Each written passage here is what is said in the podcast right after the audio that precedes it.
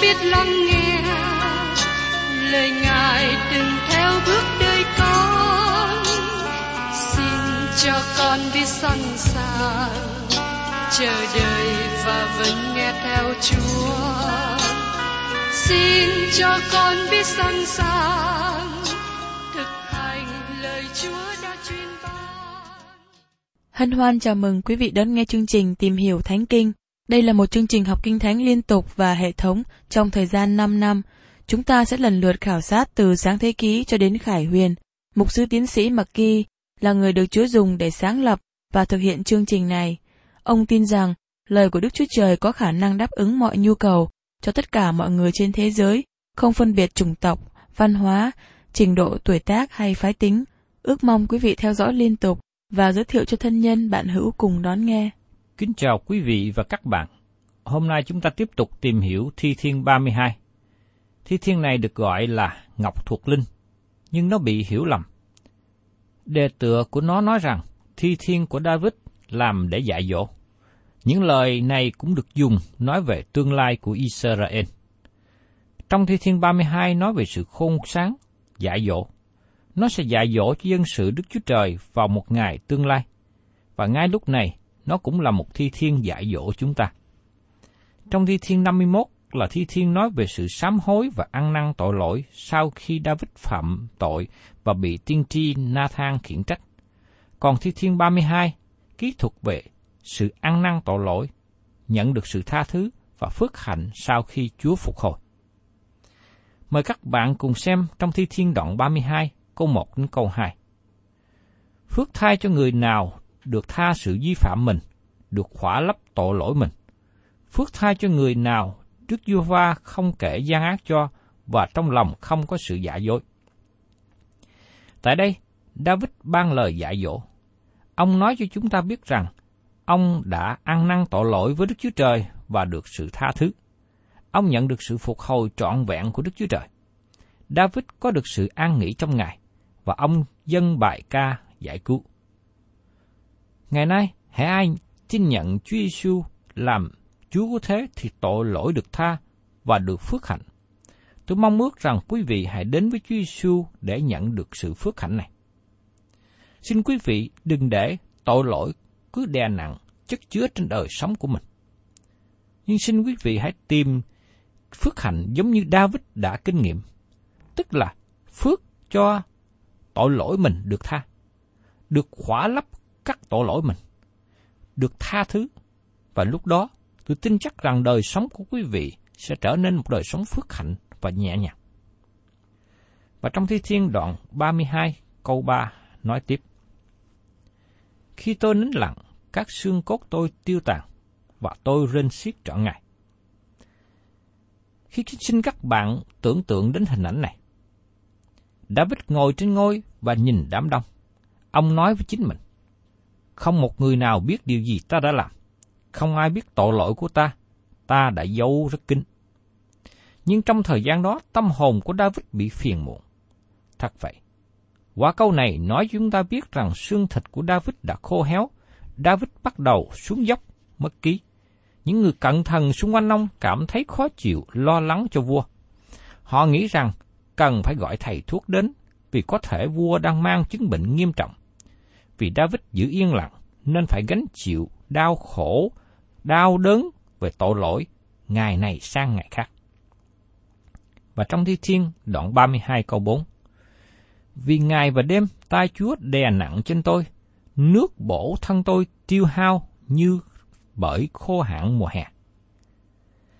Nếu các bạn là con cái của Đức Chúa Trời, các bạn có thể phạm tội và các bạn không thể nào thoát khỏi hậu quả tội lỗi. Đó là sự khác biệt giữa người được cứu và người chưa được cứu. Nếu các bạn là người thế gian, các bạn có thể thoát khỏi hậu quả của tội lỗi mình trong một thời gian. Nhưng con cái của Đức Chúa Trời không thể được. Tai của Đức Chúa Trời đè nặng trên David ngày và đêm. Phaolô nói trong Côn Tô thứ nhất đoạn 11, câu 31 đến 32. Nếu chúng ta biết đoán xét lấy mình, thì khỏi bị đoán xét. Song khi chúng ta bị Chúa xét đoán, thì bị Ngài sửa phạt, hầu cho khỏi bị án làm một với người thế gian. Nếu chúng ta không tự đoán xét chính mình, thì Đức Chúa Trời sẽ đoán xét chúng ta. Đức Chúa Trời sẽ đem con cái Ngài đến nơi sửa phạt. Thời gian ngắn sau khi David phạm tội, thì tiên tri Nathan đến với David và quở trách. Tiên tri gặp vua và nói rằng, Tôi có một câu chuyện nhỏ xin muốn kể cho vua nghe. Và câu chuyện đó được chép trong Sa-mênh thứ nhì đoạn 12, câu 1 đến câu 7. Đức Sô Va sai Nathan đến cùng David. Vậy Nathan đến cùng người mà rằng, trong một thành kia có hai người, người này giàu, người kia nghèo. Người giàu có người nhiều chiên bò rất nhiều, nhưng người nghèo chẳng kể một con chiên cái nhỏ mà người đã mua thì chẳng có gì hết. Người nuôi nó, nó cùng lớn lên với con cái người tại nhà người, ăn đồ người ăn, uống đồ người uống, và ngủ trên lòng người. Nó như con cái của người vậy. Và có người khách đến, người giàu. Người giàu tiếc không muốn đụng đến chiên bò của mình đặng dọn một bữa ăn cho người khách đã đến, bèn bắt con chiên con của người nghèo dọn cho kẻ khách đã đến thăm mình. David bèn nổi giận lắm cùng người ấy và nói cùng Na Thang rằng, ta chỉ Đức Sô Va hàng sống mà thề, người đã phạm điều ấy thật đáng chết hắn phải thường bốn lần giá chiên con không có lòng thương xót. Bây giờ, Na Thang nói cùng David rằng, vua là người đó. Thưa các bạn, khi tiên tri Na Thang khiển trách David, thì David nhận biết tội lỗi của mình và ông liền ăn năn. Và trong Thi Thiên đoạn 32 câu 5 nói tiếp, Tôi đã thú tội cùng Chúa, không giấu gian ác tôi, Tôi nói, tôi sẽ xưng các sự vi phạm tôi cùng được siêu va, còn Chúa tha tội ác của tôi. Đây là một lời dạy tốt lành cho các bạn và tôi, phải không? Nếu các bạn hiện nay mất sự giao thông với Chúa Trời bởi vì sự phạm tội, David khuyên chúng ta hãy quay trở lại cùng Ngài. Như lời Chúa được chép trong thơ văn thứ nhất, đoạn 1 câu 9, nhắc nhở chúng ta như sau. Còn nếu chúng ta xưng tội mình, thì Ngài là thành tính công bình để tha tội cho chúng ta và làm cho chúng ta sạch mọi điều gian ác. Và trong Thi Thiên, đoạn 32 câu 6 nói tiếp. Bởi cái, phàm người nhân đức đều cầu nguyện cùng Chúa trong khi có thể gặp Ngài. Quả thật, trong lúc có nước lụt lan ra thì chẳng lan đến người. Khi David đề cập về nước lụt lan ra, Tôi nghĩ rằng David muốn nhắc nhở về cơn đại hồng thủy trong thời Noe, như được ký thuật trong sách Sáng Thế Ký đoạn 6 đến đoạn 8. Noe đã ở trong chiếc tàu khi nước lụt đến. Nước lụt quỷ diệt mọi người khác, nhưng lại nâng Noe lên, bởi vì Noe ở trong tàu. Sẽ có một thời kỳ sự đón phạt lớn sẽ đến trên thế gian này. Nhưng sự đón phạt đó không phải bởi nước lụt, nhưng bằng lửa các bạn sẽ làm gì trong thời kỳ như thế? Tôi mong ước rằng các bạn có sự chuẩn bị cho chính mình để khỏi bị ân hận về sau. Và mời các bạn cùng xem tiếp trong Thi Thiên đoạn 32 câu 7. Chúa là nơi ẩn núp tôi, Chúa bảo hộ tôi khỏi sự gian trưng. Chúa lấy bài hát giải cứu mà vây phủ tôi. Thưa các bạn, câu này kết thúc với chữ Sela, có nghĩa là xin hãy dừng lại, nhìn xem và lắng nghe. Xin các bạn hãy suy nghĩ một lần nữa về những gì được nói. Chữ Sela có nghĩa là dấu nghỉ của âm nhạc. Tôi có ý nói rằng, lúc này ban nhạc tạm ngưng, ban hát cũng tạm ngưng. Đây là thì giờ yên lặng để các bạn có thể suy nghĩ về những gì vừa được nghe hát. Xin các bạn hãy suy nghĩ một lần nữa. Các bạn có mất sự giao thông với Đức Chúa Trời không? Các bạn có cần nơi ẩn núp không? Đức Chúa Trời sẽ là nơi ẩn núp cho các bạn. Và tôi xin kêu gọi các bạn hãy đến cùng Ngài. Vì những người nào ẩn núp nơi Đức Chúa Trời, người đó sẽ được an tịnh, sẽ được Ngài bảo vệ. Và trong Thi Thiên đoạn 32 câu 8 Ta sẽ dạy dỗ ngươi, chỉ cho ngươi con đường phải đi. Mắt ta sẽ chăm chú ngươi mà khuyên dạy ngươi. Các bạn cần phải giữ gần gũi với Đức Chúa Trời, nếu các bạn muốn được sự dẫn dắt của Ngài. Tiếp đến, chúng ta thấy Đức Chúa Trời dùng một hình ảnh đối chiếu rất khôi hài. Trong Thi Thiên đoạn 32 câu 9 Chớ như con ngựa và con la là vật vô tri, phải dùng hàm khốp và dây cương mới cầm chúng nó được, bằng chẳng chúng nó không đến gần ngươi. Có nhiều cơ đốc nhân ngày nay không đi theo ý chỉ của Đức Chúa Trời. Họ muốn đi tự do. Nhưng Đức Chúa Trời hướng dẫn họ bởi quyền tể trị của Ngài. Như chúng ta đã học chuyện xảy ra trong sách ECT, Ngài ví sánh những người tin nhận Chúa mà không chịu ở dưới sự hướng dẫn của Ngài, giống như con vật vô tri. Có câu chuyện của người bạn kể lại. Khi anh đến nông trại của người quen, tại đó thấy con lừa sắn tới làm cho anh sợ. Anh cố gắng chạy mau vào chiếc xe lớn của anh. Sau đó, ông bạn này lái xe ủi vào con lừa đó. Người chủ nông trại hỏi, Tạo sao ông làm như thế? Ông bạn trả lời, Tôi phải làm như vậy để mấy con lừa này chú ý, vì nó không nghe tôi. Thưa các bạn, lời Chúa nhắc nhở, chớ như con ngựa và con la là vật vô tri, phải dùng hàm khốp và dây cương mới cầm nó được, bằng chẳng chúng nó không đến gần người. Và trong Thi Thiên đoạn 32 kết thúc với một điều đáng chú ý. Đoạn 32, câu 10 đến câu 11. Kẻ ác có nhiều nỗi đau đớn, nhưng người nào tin cậy nơi Đức Sô Va sự nhân từ Ngài dây phủ người ấy. Hỡi người công bình, hãy vui vẻ và hớn hở nơi Đức Sô Va. Ở các người có lòng ngay thẳng, hãy vui mừng.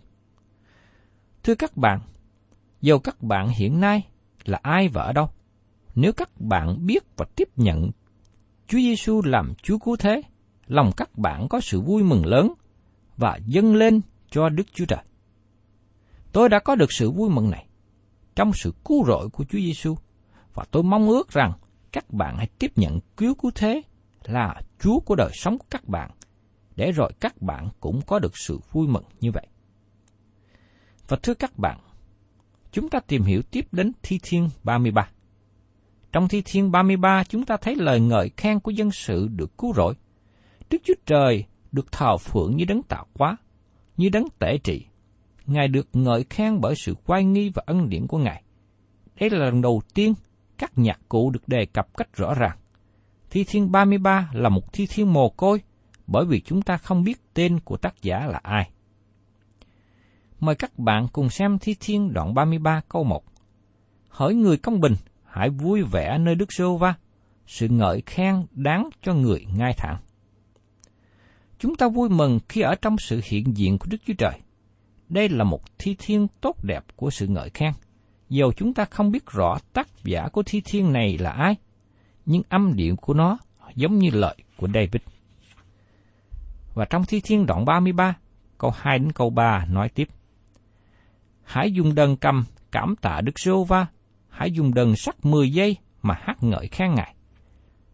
Khá hát cho Ngài một bài ca mới và khéo gãi nhạc khí với tiếng vui mừng. Tại đây chúng ta thấy nhạc cụ đờn cầm và đờn sắt 10 giây được dùng để ngợi khen Đức Chúa Trời. Ngày nay chúng ta có thể dùng mọi nhạc cụ của dân tộc mình mà ngợi khen Đức Chúa Trời. và chúng ta cũng có thể dùng những nhạc cụ hiện đại mà ngợi khen Đức Chúa Trời nữa. Chúng ta có thể hát một bài ca mới cho Đức Chúa Trời. Bài ca mới đó là gì? Một số thi thiên nói về bài ca mới được hát trong tương lai. Tôi nghĩ khi thời gian ấy đến, những bài ca mới sẽ được hát bởi những người mới. Tôi sẽ có một thân thể mới, và tôi nghĩ rằng tôi sẽ có thể hát. Tôi hy vọng rằng Chúa sẽ cho tôi hát trong thiên đàng. Như trong sách Khải Quyền đoạn 5 câu 9 nói rằng, Chúng hát một bài ca mới rằng, Ngài đáng lấy quyển sách mà mở những ấn ra, vì Ngài đã chịu lấy quyết mình mà chuộc cho Đức Chúa Trời những người thuộc về mọi chi phái, mọi tiếng, mọi dân tộc, mọi nước. Tác giả Thi Thiên khích lệ chúng ta ngợi khen Đức Chúa Trời với một bài ca mới, bởi vì Ngài là đấng tạo hóa của chúng ta. Nhưng bài ca mới mà chúng ta hát lên trong thiên đàng, bởi vì Chúa Giêsu là đấng cứu thế của chúng ta. Như trong khách khải quyền đoạn 14 câu 2 đến câu 3 nói như sau. Tôi nghe một tiếng từ trên trời xuống, y như tiếng nhiều nước và như tiếng sấm lớn. Mà tôi nghe đó như là tiếng đờn cầm mà người đánh đàn gãi vậy. Chúng hát một bài ca mới trước ngôi, trước bốn con sinh vật và các trưởng lão. Không ai học được bài ca đó, quả chăng chỉ có 14 vạn 4 ngàn người được chuộc khỏi đất mà thôi. Thưa các bạn, tác giả Thi Thiên nhắc nhở, khá hát cho Ngài một bài ca mới và khéo gãi nhạc khí với tiếng vui mừng. Tôi mong ước rằng khi các bạn hát tôn vinh Đức Chúa Trời trước hội chúng trong hội thánh, xin các bạn hãy hát một cách tốt đẹp. Âm nhạc trong hội thánh ngày nay không được mạnh mẽ lắm. Tôi có dịp đi thăm viếng nhiều hội thánh và nghe nhiều người hát tôn vinh Chúa mà thiếu ân tứ. Có thể các bạn không phải là những người được huấn luyện về âm nhạc, nhưng các bạn có thể hát với ân tứ của Đức Thánh Linh ban cho. Ngài có thể dùng những điều đó để gây dựng hội thánh. Nếu không, thì cố gắng của chúng ta chỉ rỗng tết mà thôi. Và trong Thi Thiên đoạn 33, câu 4 câu 5. Vì lời Đức Giô Va là ngay thẳng, các việc Ngài đều làm cách thành tính. Ngài chuộng sự công bình và sự chánh trực, đất đầy dẫy sự nhân từ Đức giê Va. Xin các bạn chú ý các lời của Đức Chúa Trời và việc của Đức Chúa Trời làm đi kèm với nhau. Đức Chúa Trời chuộng sự công bình và sự chánh trực, vì Ngài là đấng công bình. Vì thế, xin các bạn đừng làm điều trái lẽ công bình rồi sau đó muốn Đức Chúa Trời đi theo sự trái lẽ với các bạn. Nếu các bạn có làm điều ác, phạm tội lỗi, các bạn cần nên đến với Ngài để xin sự nhân từ, để được sự tha thứ. Và trong Thi Thiên, đoạn 33 câu 6 đến câu 9. Các tầng trời được làm nên bởi lời Đức Sô Va, cả cơ binh trời bởi hơi thở của miệng Ngài mà có. Ngài thâu các nước biển lại thành một đống và trữ những nước sâu trong chỗ chứa. Khắp thiên hạ khá kính sợ Đức giê Va, các dân thế gian hãy kinh quản Ngài. Vì Ngài phán thì việc liền có, Ngài biểu thì vật biển đứng vững bền. Lời của Đức giê Va đầy quyền năng. Đức Chúa Trời dùng lời của Ngài để tạo dựng chứ không phải để quỷ diệt. Đức Chúa Trời tạo dựng nên cả vũ trụ này bởi lời của Ngài. Đức Chúa Trời phán bảo rằng phải có sự sáng thì có sự sáng, như được chép ở trong sách Sáng Thế Ký đoạn 1 câu 3. Các bạn có nhận biết rằng mọi tạo vật đến trong sự hiện hữu là nhờ lời của Ngài không? Khi Đức Chúa Trời phán, mọi tạo vật được dựng nên. Sông núi, cây trái, thú vật và con người được tạo dựng bởi lời Đức Chúa Trời. Có quyền năng lớn lao trong lời của Đức Chúa Trời. Dầu tôi không biết Đức Chúa Trời làm bằng cách nào, nhưng điều quan trọng tôi biết là Đức Chúa Trời đã làm nên mọi điều này. Và trong Thách Thi Thiên đoạn 33, câu 10 đến câu 11. Đức giê va làm bại mưu các nước, khiến những tư tưởng các dân tộc ra hư không. Mưu của Đức giê va được vững lập đời đời. Ý tưởng của lòng Ngài còn đời này sang đời kia. Ngày nay con người chúng ta có nhiều mưu định lớn, nhưng các mưu định này không thành, bởi vì họ để Đức Chúa Trời qua một bên. Tác giả Thi Thiên nói thêm ở trong đoạn 33 câu 10. Đức Sô Va làm bại mưu trước các nước, khiến những tư tưởng của các dân tộc ra hư không. Điều này nhắc nhở cho tôi và các bạn, cũng như nhắc nhở những người đang có những mưu định lớn rằng, nếu chúng ta không có theo sự hướng dẫn của Đức Chúa Trời, chúng ta không có sự tôn kính Đức Chúa Trời, thì tất cả những mưu định, những chiến lược lớn của chúng ta đều sẽ bị thất bại. Nhưng nếu chúng ta biết nương cậy nơi Đức Chúa Trời, Ngài sẽ làm cho chúng ta được vững lập đời đời trong công việc của chúng ta làm. Và trong Thi Thiên đoạn 33 câu 12 nói tiếp, Nước nào có Jehovah làm Đức Chúa Trời mình, dân tộc nào được Ngài chọn làm cơ nghiệp mình, có phước thai. Đây là câu mà tôi muốn đất nước chúng ta ghi nhận. Tôi hết lòng mong ước chánh quyền và dân tộc chúng ta tiếp nhận Đức Chúa Trời để cả đất nước được phước hạnh lớn. Và trong thi thiên đoạn 33, câu 13 đến 15. Đức Sô Va từ trên trời ngó xuống, nhìn thấy hết thảy con cái loài người. Ngài ngó xuống từ nơi ở của Ngài, xem xét hết thảy người ở thế gian. Ngài nắng lòng của mọi người, xem xét mọi vật của chúng nó. Đức Chúa Trời thấy cả thế giới, Ngài thấy từng quốc gia, Đức Chúa Trời thấy từng gia đình, Ngài thấy từng người. Đức Chúa Trời thấy các bạn và thấy tôi. Không một ai thoát khỏi cặp mắt của Ngài. Vì thế, đừng một ai nghĩ rằng họ có những mưu định bí mật nào đó chống nghịch với Đức Chúa Trời hay chống nghịch với nhau mà Chúa không thấy. Chúng ta chỉ có thể giấu với con người mà thôi, nhưng chúng ta không thể che giấu bất cứ điều gì trước sự nhìn xem của Đức Chúa Trời. Và trong Thi Thiên đoạn 33, câu 16 đến 17.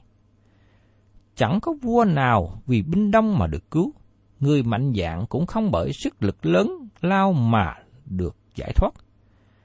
Nhờ ngựa cho được cứu, ấy là vô ích, nó chẳng bởi sức mạnh lớn của nó mà giải cứu được ai.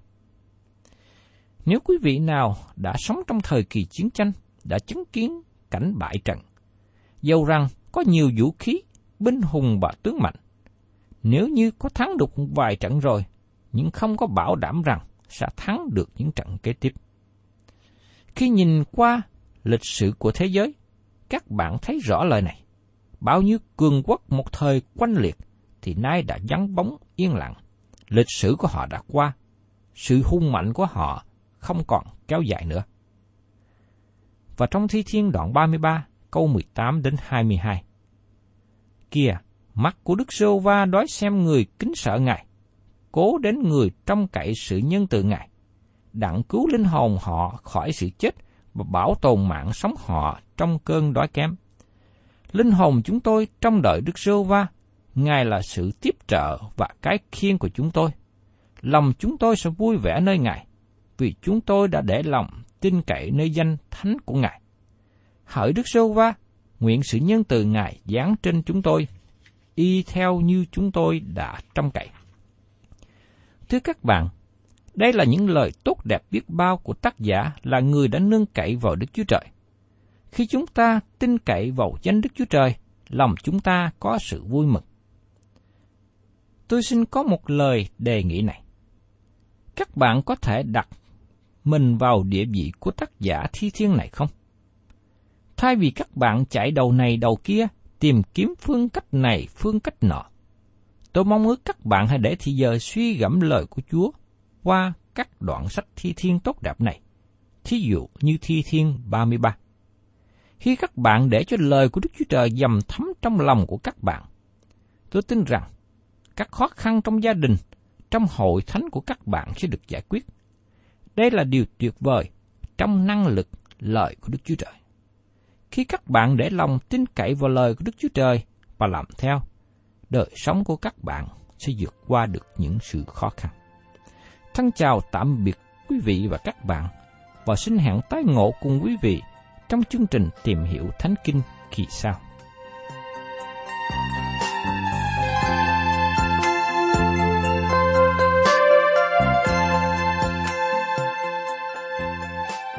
Cảm ơn quý vị đã đón nghe chương trình Tìm hiểu Thánh Kinh. Nếu quý vị muốn có loạt bài này, xin liên lạc với chúng tôi theo địa chỉ sẽ được đọc vào cuối chương trình. Kính chào quý thính giả.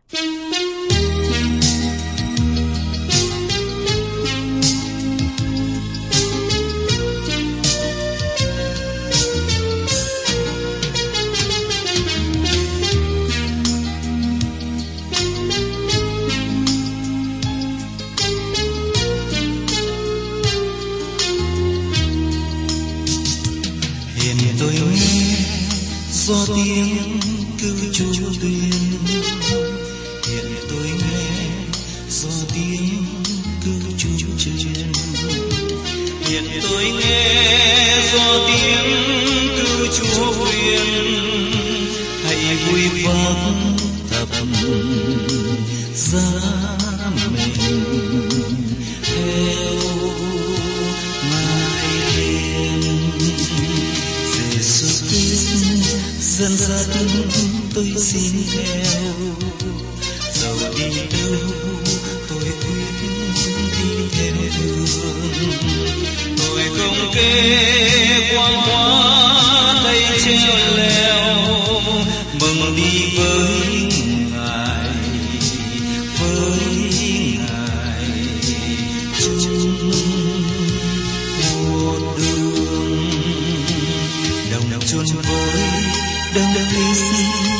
lớp kín này đồng chôn với đấng Christ tôi chôn rồi. Đồng chôn với đấng Christ lớp kín đây. Nguyện đi với ngài với ngài luôn.